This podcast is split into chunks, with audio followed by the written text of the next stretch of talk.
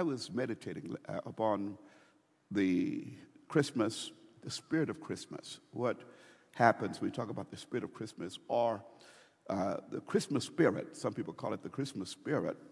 And we're going to go back to that song again that I shared last week because there are some things within that song here when it joy to the world where it says joy to the world the lord has come let earth receive her king let every heart prepare him room and heaven and nature sing and heaven and nature sing and last week we talked about uh, uh, where the lord fits into all the things that's happening within the equation as we are celebrating where is Jesus. Sometimes Jesus is left out of the whole celebration. People can get to the place. In fact, it's not coincidental that many times he's even depicted as an X. It is saying that X Mass, that we are able to have a celebration but forget about the one that we ought to be celebrating. Having a birthday but not celebrating the one who was given birth. So we want to make sure that we emphasize the Christ of Christmas. The Christ of Christmas. That must be our emphasis. One thing about even when the world celebrates Christmas, there's a strange feeling all around us at this particular time of the year.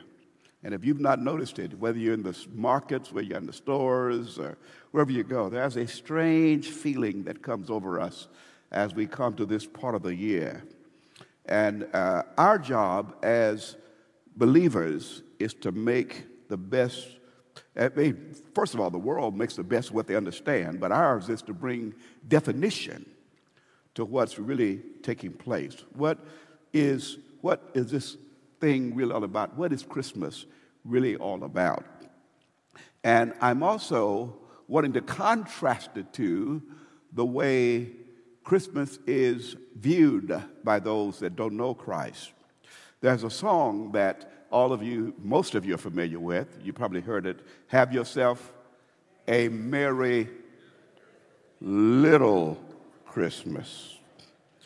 Now, that's not coincidental. It says, Have yourself a merry little Christmas. It says, Let your heart be light. And then it goes on to say, from now on, our troubles will be out of sight. Have yourself a merry little Christmas.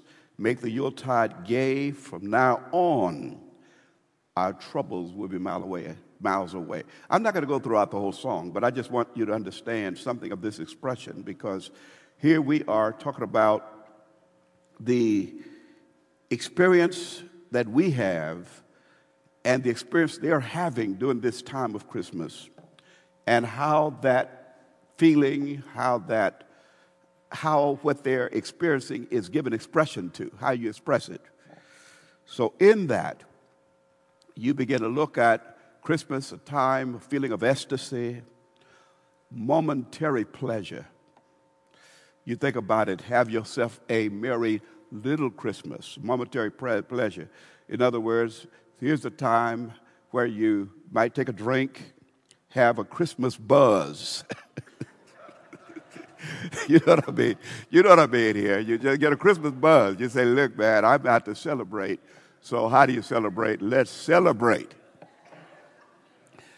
And, and then whatever is going on, you, you say that, well, there are things that you probably normally wouldn't do.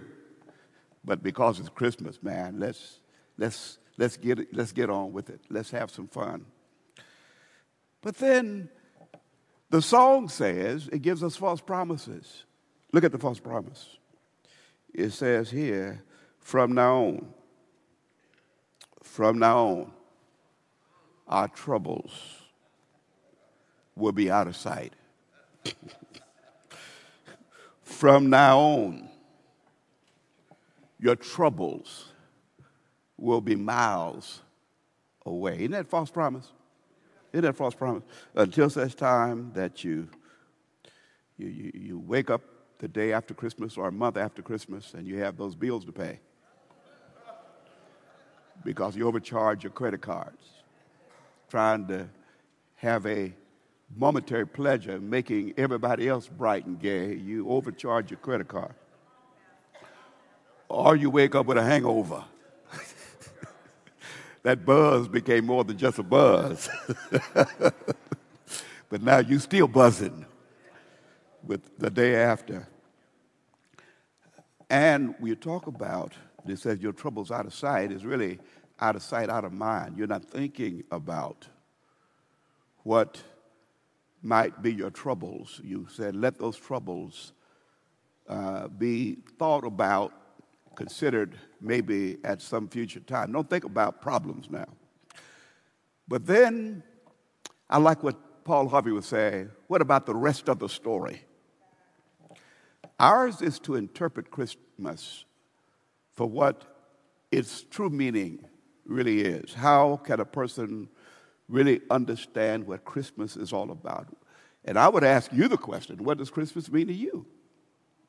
Before we talk about how others may see it, I'm talking to those of us that are here. What does Christmas really mean to you? You have to give some thought to that.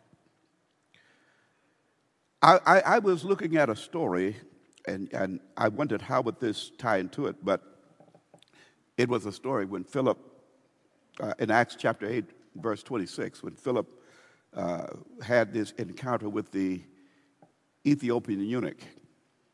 And I'm going to read a part of it, and I'll just paraphrase most of it. But here's what happened. When Philip saw the, first of all, he was, he was teleported into the place where the Ethiopian eunuch was reading scriptures.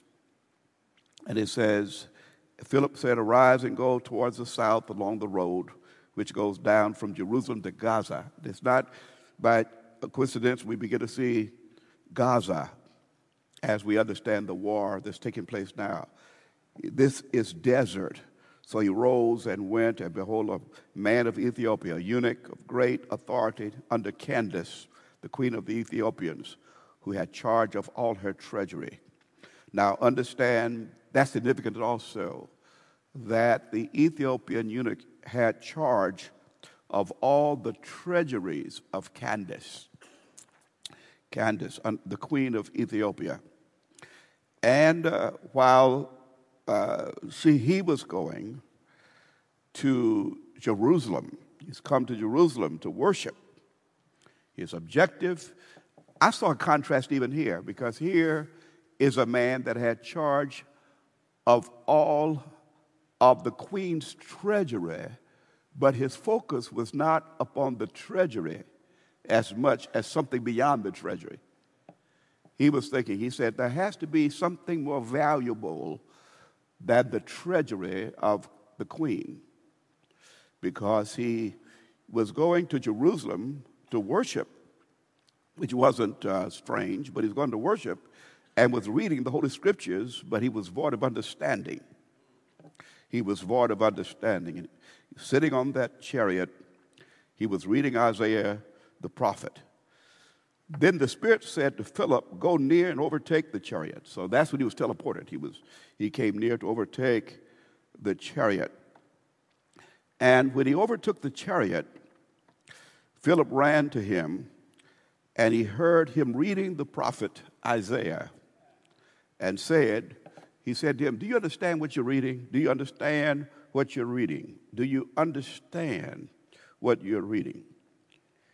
Now, understand all of this. His interest was in something more than what the people normally think about when they think about treasures.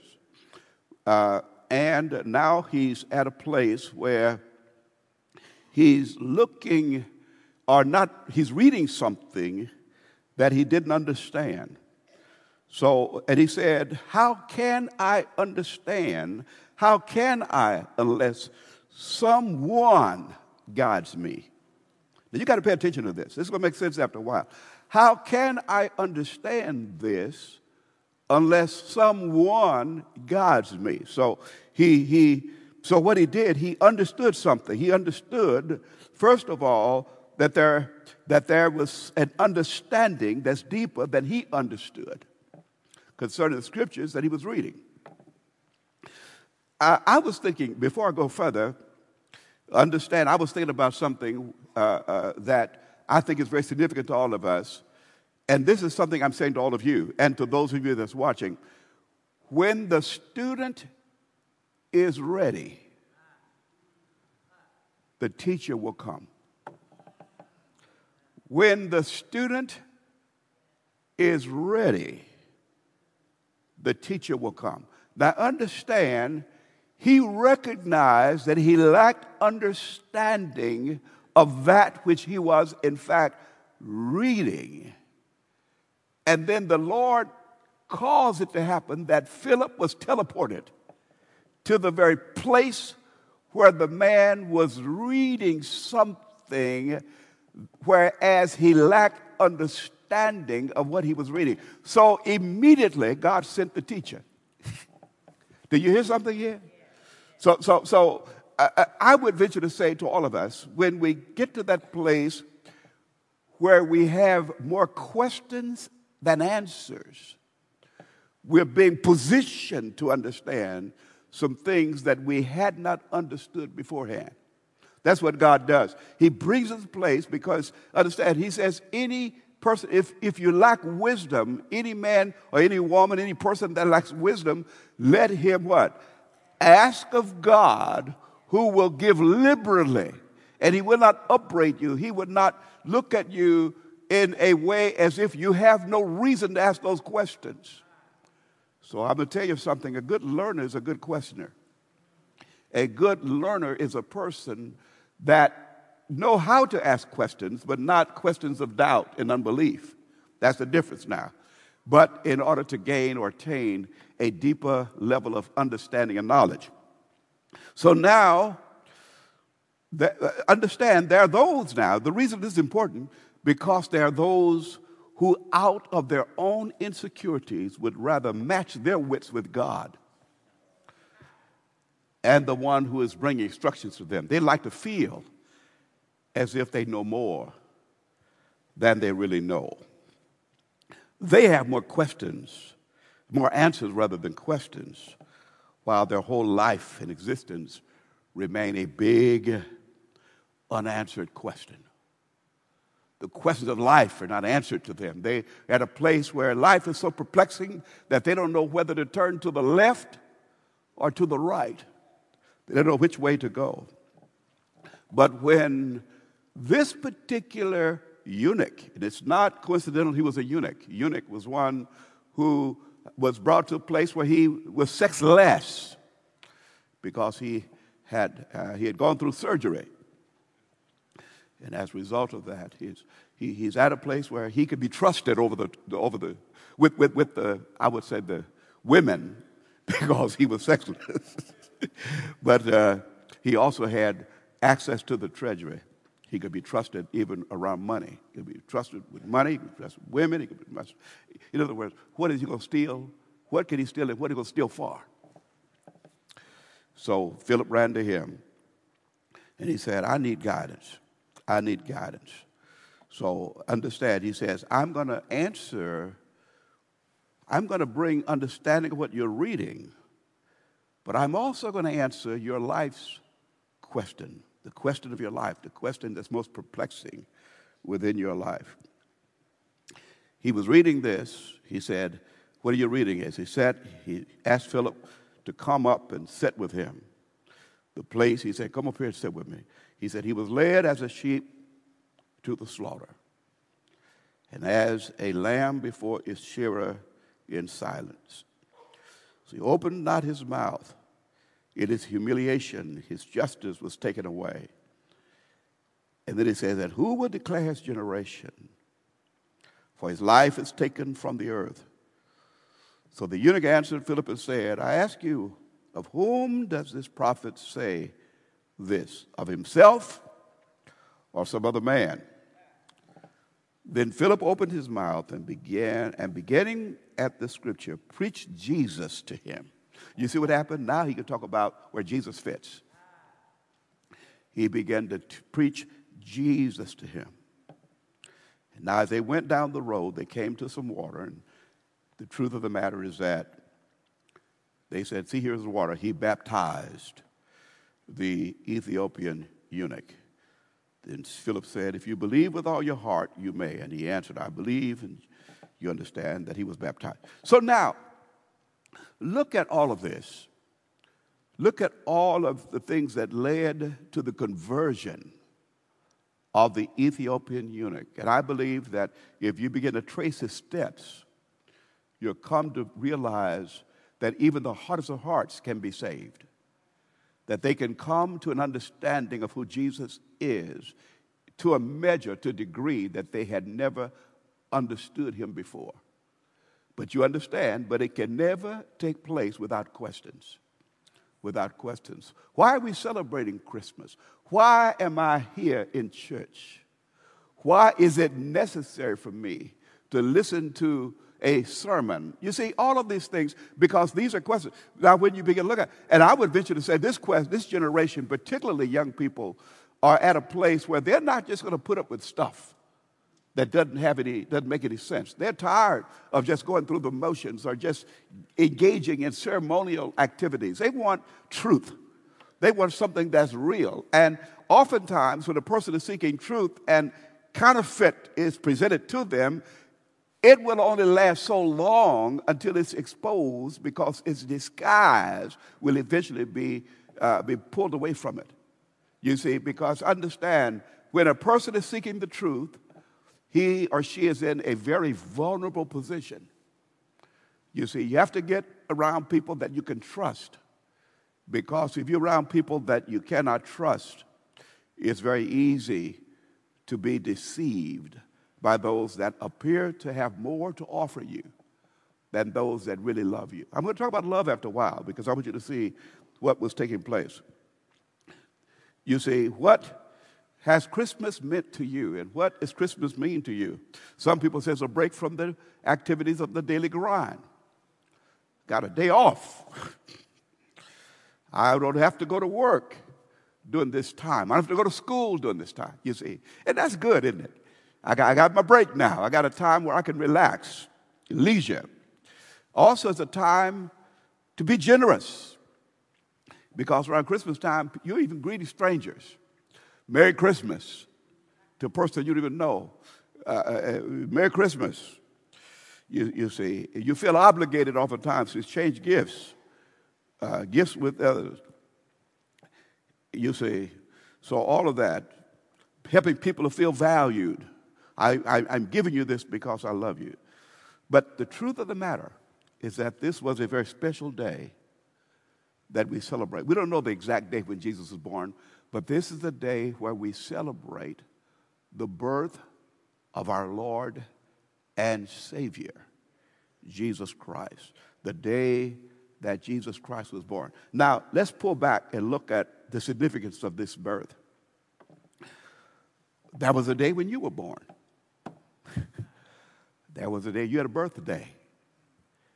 That was the day when you were born. The day of your birth is very significant to you. The day of your birth, you think about it. How do you feel when your birthday comes around? How do you feel? Some people try to ignore it. Well, it's my birthday. I don't make a big deal of it. But no, don't listen to them. the people that try to act like it's not a big deal. Uh, you, have get, you have to get me anything. You have to pay attention. Don't listen to that. Don't listen to that. Because their birthday means a whole lot to them, regardless of what might have happened throughout their lives. Birthdays matter. Birthdays matter. But now we're talking about the birthday of the King of Kings and the Lord of Lords. His birthday, the day of your birth, but now we're talking about the day of his birth. It has a very special meaning a purpose that was a purpose that preceded his birth that was now being fulfilled as a result of his birth. So I would venture to say the same thing applies to you. The reason that you were born because your purpose preceded your birth. God had something that he wanted to do and he brought you on the scene in order for that which he had purposed to be fulfilled through you. So in other words, nobody here is an accident Nobody here just showed up without God having an intent for that. I don't care how you got here. God has something in mind when you were born. But now we look at Christmas. One of the things about Christmas, and it's not, it's not by accident that we see these lights on this Christmas tree. And if you go down the streets, we used to, I remember as kids, we would take y'all through places to look at the lights, just ride through the communities to look at the lights. And, and, and everywhere it's just bright and uh, just, just lights flashing and beautiful pictures. And some people go way out the way to make sure that they decorate with a whole lot of lights. But then the scripture says here in John chapter 3, verse 19, and this is the condemnation that the light has come into the world. He talk about lights. Those lights aren't just there for decorations alone, but they represent something. They represent something. It is saying, and, and, and watch what it says here. It starts with the negative because they didn't understand the lights. And he says, and they misread the message. He says, So this is the condemnation. So you're here to be enlightened. You're here to be brought to a place of understanding and to get a clear comprehension of things that I trust that you've questioned. And now you're at a place of being able to comprehend it like you had never seen it before. He said that the light has come into the world. Now we can go all the way back into all those uh, folklores and, and, and going back into history and time and how the Druids and the Celtics and all that used to celebrate understanding Saturnalia. Uh, I, I, did teachings on all of that, so I do understand uh, the, uh, about the solstice and uh, uh, all of this. But, but understand now, our meaning is different from those that would say the Christmas tree is uh, uh, uh really, uh, they say it's, it's, abomination. And they said that it's, uh, if you put the Christmas tree up, that you're involved in idolatry and worshiping. I, I ain't got to go there. I look at that light and I read this scripture and I said, The light has come. The light has come into the world. And you may see all of that. And then I understand and this is what he says, is the condemnation is, the condemnation is that men love darkness rather than light. Men love darkness rather than light. Now, now, you would wonder, why would someone much rather reside in darkness? Now, if you look at these particular things, they're figuratively uh, spoken because they're saying that people would much rather be in the darkness rather than light. You say, well, that's not me because I like lights even in the bedroom. I want a light on so I can know how to get to the bathroom. But it's not talking about just light as light as we know it, but it's talking about being enlightened. Being enlightened. He said, People, the enlightenment has come. God has shown up in flesh. The Lord showed up. He manifested himself in human flesh. Uh, as, uh, Dr. Marva was saying, the hypostatic union, we begin to see God, fully God and fully man, coming upon the scene, making his presence known to all of us. He said, The light is not coming, but the light has come. And it has come into all the world. There was no place on this planet where the light had not been made available to all. He said, but all that light, men loved, I like this word, they loved darkness. Not that they, you see, they loved, not that they were not exposed to the light, but the objects, the object of their affection would cause them to gravitate in the direction of darkness. because of their default setting, because of fall, their fallen nature. You see, the fallen nature of mankind, which was the nature within all of us. That all of us, we were born, we talked about the day of your birth, we were born in sin. We were born in sin. Now, listen to what he's saying here. So, when you were born, you were a sinner because you had sinful blood inside of you. Sinful blood was was flowing through your veins. In other words, the propensity to rebel against God resided within each and every one of us. That's the nature of man. He said, so therefore, the propensity to sin resided within each one of us. If we're left to ourselves, we're going to eventually gravitate in the direction of our nature. Our nature will dictate our, our activities and how we, pres- how we express life will be dictated to us as a result of our nature. You put a fish, fish is accustomed to water. He swims in water. Take him outside of the water, he'll die. You see, birds fly in the air. It's the nature of the bird to fly in the air. So your nature is and was to sin. So he says, so now we look at how sin has come into the world, uh, how light now has come into the world. So it provided an opportunity for people to begin to see the very, the, the very thing that was causing them to act the way they act, to think the way they think, and to believe the way they believe. He said, but now the question is, how many will ask the question, why do I act this way? Why do I think this way?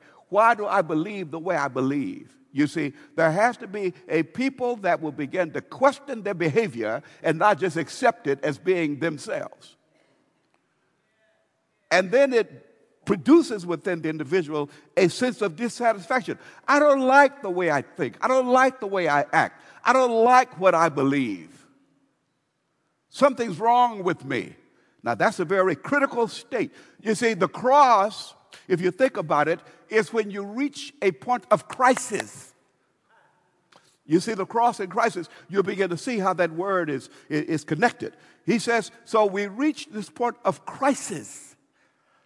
And then this place whereby we begin to question all of life because life itself no longer makes sense. Life itself doesn't make sense any longer. And he says, So now you begin to say that's at that crisis point, you see, uh, you're at the pivotal point of life. You're at the crossroad of life. You're at that place where life could go one way or the other.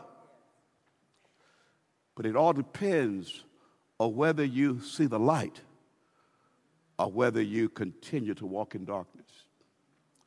There's a way that seems right to a man, but the end thereof is death because in darkness, I always say, don't make critical life decisions while you're in the dark. Don't make critical life decisions while remaining in the dark. You're going to marry somebody and you're in the dark. And you wake up and you say, Well, what did I? You say, Don't make critical life decisions while you're in the dark. Because what are you doing? You're basing or you're allowing your life to be uh, determined by what you feel. A blind man has to feel his way. This feels like, oh, it doesn't feel like a flower to me. It's rougher. You see, something, this doesn't feel like, but, but, but you see, it don't feel like a tree. But it is a, an, it, it's an artificial tree, but I will misread it unless I see it in the light. You, you see, there are things that uh, we did this thing, what do you call it? Something in the dark. We did uh, a, a, a, thing. And, and when we walked through, we had, all the lights were out. It was in, in uh, here in Atlanta. And, and, when we walked through, we had to feel our way through the whole uh, experience. And they said, Well, touch this. What does it feel like? You heard sounds and you felt. But it was like, so we had a I would say we begin to experience what a blind man must have to, how life is viewed if you were in fact blind. But you think about it spiritually, that's where people are when you're walking in darkness rather than in the light. He said, but then eventually you accept it and you say, well, this is just life. This is how life is. He says, so then it says, when the light has come, this is Christ coming, when the light has come into the world, men loved darkness. They would much rather remain in darkness rather than light because now their deeds were evil. They never questioned their deeds. Why do I do the things I do? Their customs of what they had grown accustomed to within darkness was now imposed upon them. And they didn't want anything any, diff- any, any different. Now, then we begin to see these customs, traditions. And then in our day, if you have adjusted to the darkness, you find yourself coming up with new customs and new traditions and routines and habits, but they're still customs, routines, and habits that are done in the darkness. So when it says the light has come, what is it really saying? It said the message has come. The message has come and lived or resided among us. It's not just the message has come, but the message lived among us. The message became, uh, you, you see, the message began to, to present to us a pattern, a model of something other than what we had grown accustomed to. He is the living word, He is the word alive. Jesus had a complete human experience. His experience as a human being was a complete human experience. He fully identified with us. There was nothing about our human nature that the Lord, I didn't say that he sinned, he was without sin, but understand, he recognized and could fully identify with everything you encounter in life. There's nothing out of your human experience that the Lord could not relate or identify with. Now, that's something to think about. Let's give thoughts to that. Let's think about it. You say, well, I'm going through this, I'm going through that. The Lord could fully identify with whatever you might have gone through or may at this moment be going through. He fully identifies with all of that complete human experience. But the objective of his identification with us is that we may fully identify with him. He says, I want you to experience is not just freeing you from the things that you see that's wrong within you, but I'm bringing you to a place where you'll have an altogether new experience, an experience that you in life would have never, ever had before. Now, that's the new birth. It is not just correcting the things that's wrong in us, but it's lifting us above the things that we would otherwise be engaged in. So he fully identifies with us that we may fully identify with him, that we may completely experience the life that he had throughout all eternity. Eternal life is more, it's not just life restored as it once was in the Garden of Eden. Eternal life, it takes us beyond that. Both experiences were unique because what Jesus did, Jesus had to fully identify with us. And how did he do it? He said he had to learn obedience through the things that he suffered. Because Jesus knew no suffering. He knew no suffering until he identified with us. He had to learn how do you handle suffering? How do you handle disappointment? How do you handle rejection? That was not his experience. He never experienced that because he was with the Father who loved him unconditionally. He understood agape love, but all of this was new to him. and then he said, How can I explain to you, you finite creature, this level when you've always dealt on that level. You wouldn't, if I could, no, he, he's the living word. If I were to use words to try to explain to you eternal life, I couldn't do it with all the words in the dictionary. I, I could ex- exhaust myself of all, of everything that's in anyone's vocabulary and still not scratch the surface of what eternal life is really all about. so, what happens as we look at it, he said, The way I must do it, let me go deeper into your experience. Deeper into your experience. He said, not just to suffer as you have suffered or will suffer. Listen to this now. But he also submitted himself unto death. Jesus, who has always known the love of the Father, had to suffer rejection from the Father. And that's not all. He had to die. He had to die. Not only did he have to die, he had to die your death.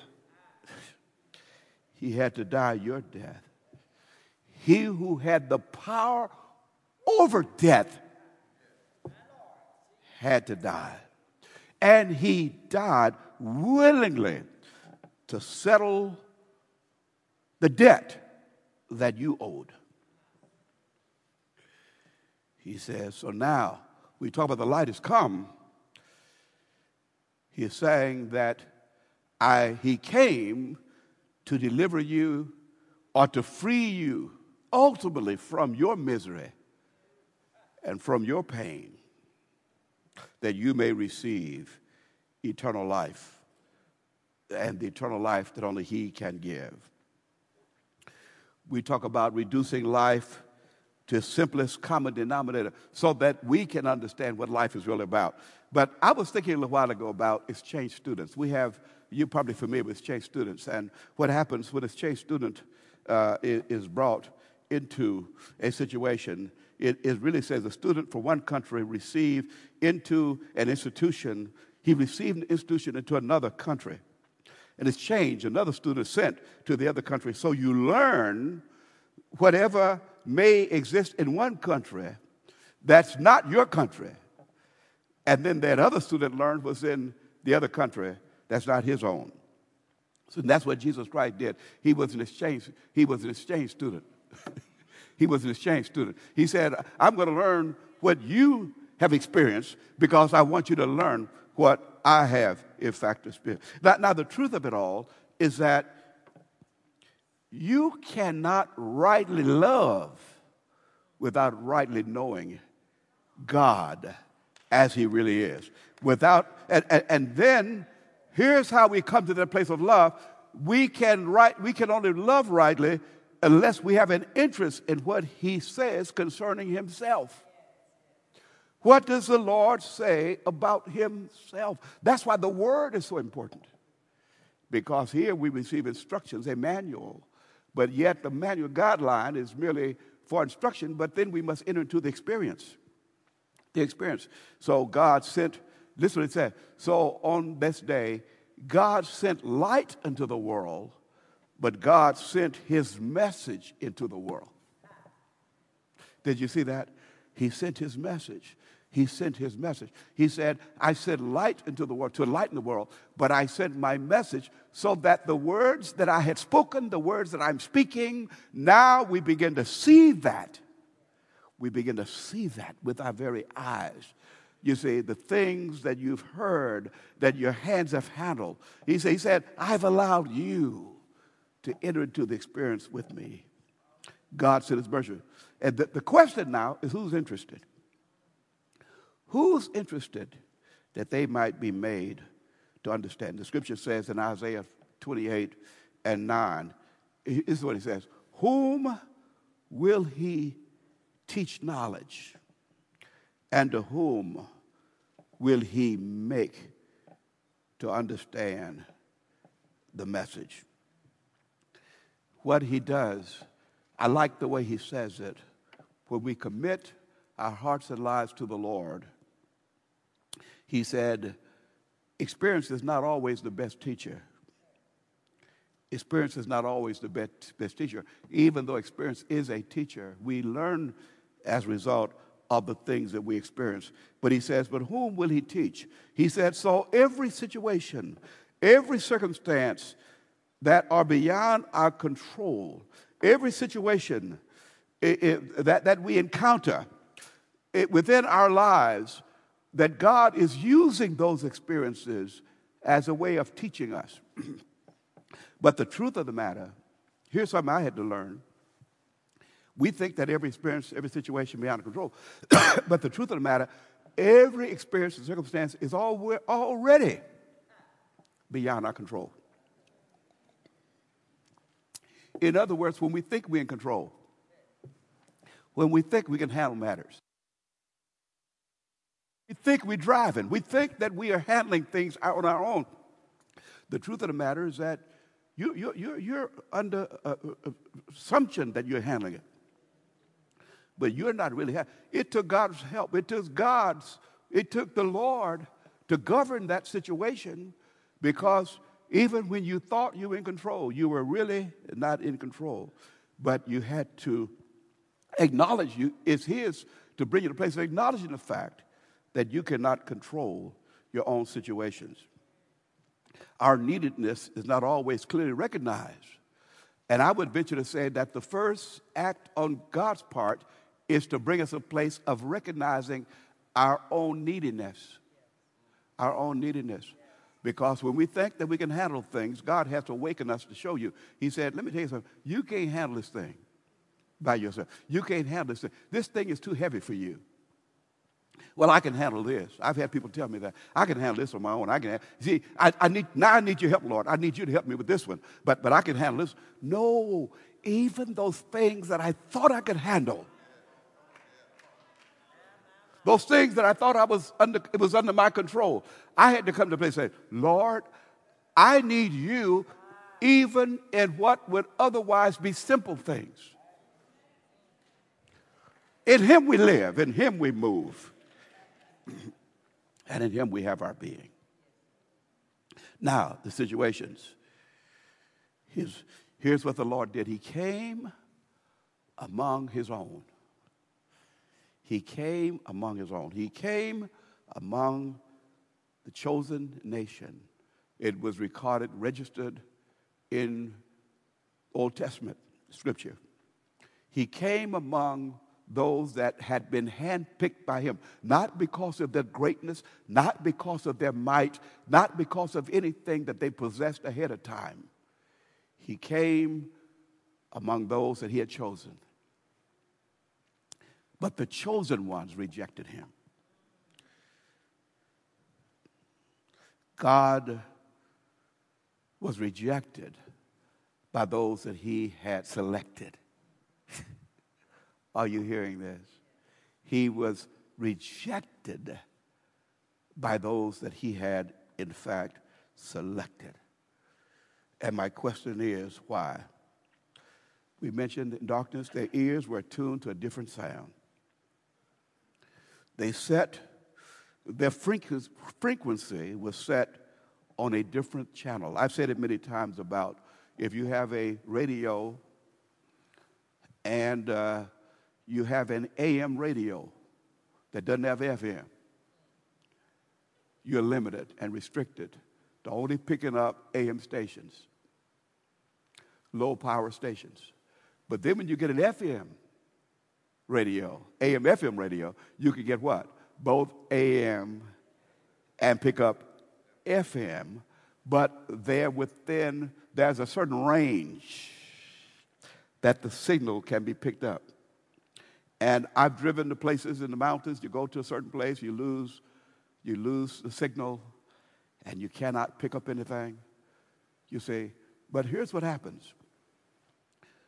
There's another signal that's not FM, it's not AM, neither is it FM, you see.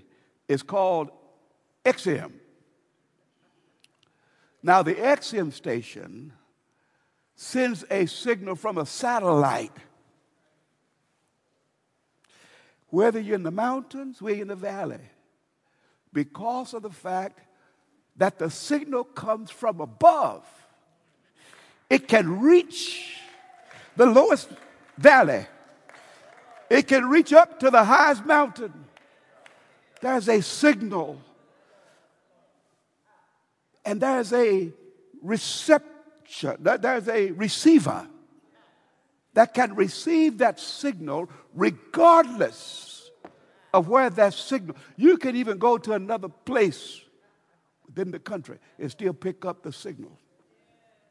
Now, here's what the Lord is saying that your XM station can in no wise be compared to the signal that God sent from heaven downward to the earth so that we could possibly receive the word of the good news of the gospel of Jesus Christ. He says, but what you have to do, you have to have a heart change in order for that signal to reach you. Here's what happens people that are selective. I just, I, I can't get past AM, I can't get past FM. Could it, this be possible? Could this possibly be God's word that's spoken to you, but you're not able to pick up the signal? Could the source which limits one's expectation be the very thing that blocks him or her from receiving from God, where it becomes too common. Wrong culture, not popular, not enough people receiving it. The person that here, my, he, you just too old. I can't receive from you because you're too old. Used to be you're too young. So either way, they used to tell me I was too young. Now they say to, I can't get it because you're too old. The question has always been, who are you willing to receive from? How was he rejected? When his life no longer challenges you to become more than you currently are. When the message no longer challenges you to become more than you currently are, then what happens? You feel in your own heart, your own mind, that you've outgrown the message. When his word is rejected, that he appears unreasonable to those who have no room or time for him. We mentioned last week, what does he fit in? Our witness then provides evidence of the reality of Christ, and when it's neglected or ignored, the message of your life becomes counterproductive. So we must still present the Word of God and become a witness to the Word of God, regardless of whether people accept it or whether reject it. But if they reject it, it's the loss to those that rejected it. It's not a loss to the one who God has called to present it, it's a loss to those who have rejected. As many who has received it, received him, he gave power to become children of God. I'm going to close. I'm going to close because here's what I want you to listen to what the Lord is in fact saying to us in relation to who he is. He is saying, that the word today is being rejected by many who choose to remain in darkness. And the darkness is of such that Jesus Christ is in fact rejected. This is what Jesus said concerning himself. He began to talk about himself. He said he was in the world. The world uh, was made through him. Now, that's his history. But the world did not know him. He came to his own. His own did not receive him, but as many received him, he gave the right to become children of God to those who believe in his name, who were born not of blood, nor of the will of flesh, nor the will of man, but of God. And God is saying to us, He said, I've come that you may have not life as you have known it in the past, but life eternal, life eternal and have it more abundantly. The, the people want to know where Jesus lived here in, Acts, in Matthew 8, 18. And when Jesus saw great multitudes about him, he gave commandment to depart to the other side. Then a certain scribe came and said, Teacher, I will follow you wherever you go. I will go wherever you go. And here's what Jesus said. Now, this is Jesus within the earth. He said, I'm going to tell you something. He said, Foxes have holes, and birds of the air have nests, but the Son of Man has nowhere to lay his head. Holes that they may have dug out for themselves. The fox had to dig the hole in order to live in the hole. The nests had to be built for themselves for the bird to live within the nest. But he says they had erected a place of rest for themselves, a dwelling place in order to rest. Here's what the Lord is saying He said that there was no dwelling place for me to rest, but I'm building one. I'm building a place of rest as a result of your receiving enlightenment. And that enlightenment can only come from me. I want to find your heart as a place of rest. I want to find, you say, I want to find this church to be a place of rest. I want to be able to reside among you as the Holy Spirit began to settle upon him as a dove. The Lord says, I want to find you as becoming a place of rest. The question is let every heart prepare him room. Let heaven and all of nature sing. Let heaven and nature sing. Let heaven, all of heavens, and nature sing. Father, thank you that we can rejoice because of the light that has illumined our souls and brought us to a place of seeing what we otherwise would have been incapable of seeing, that we may know what we would otherwise be incapable of knowing, that we may do the things that we would otherwise be incapable of doing. It is as a result of your bringing light to us through the person of Jesus Christ that has brought us to a place where we see life differently. Life is no longer just that which we try to make for ourselves, but now life itself has taken on an altogether different meaning. So, in this, we give thanks to you, Father, for sending your Son. And thank you, Jesus, for dying for us, living before us, and then dying for us in our stead upon the cross. In Jesus' name we pray this. Amen.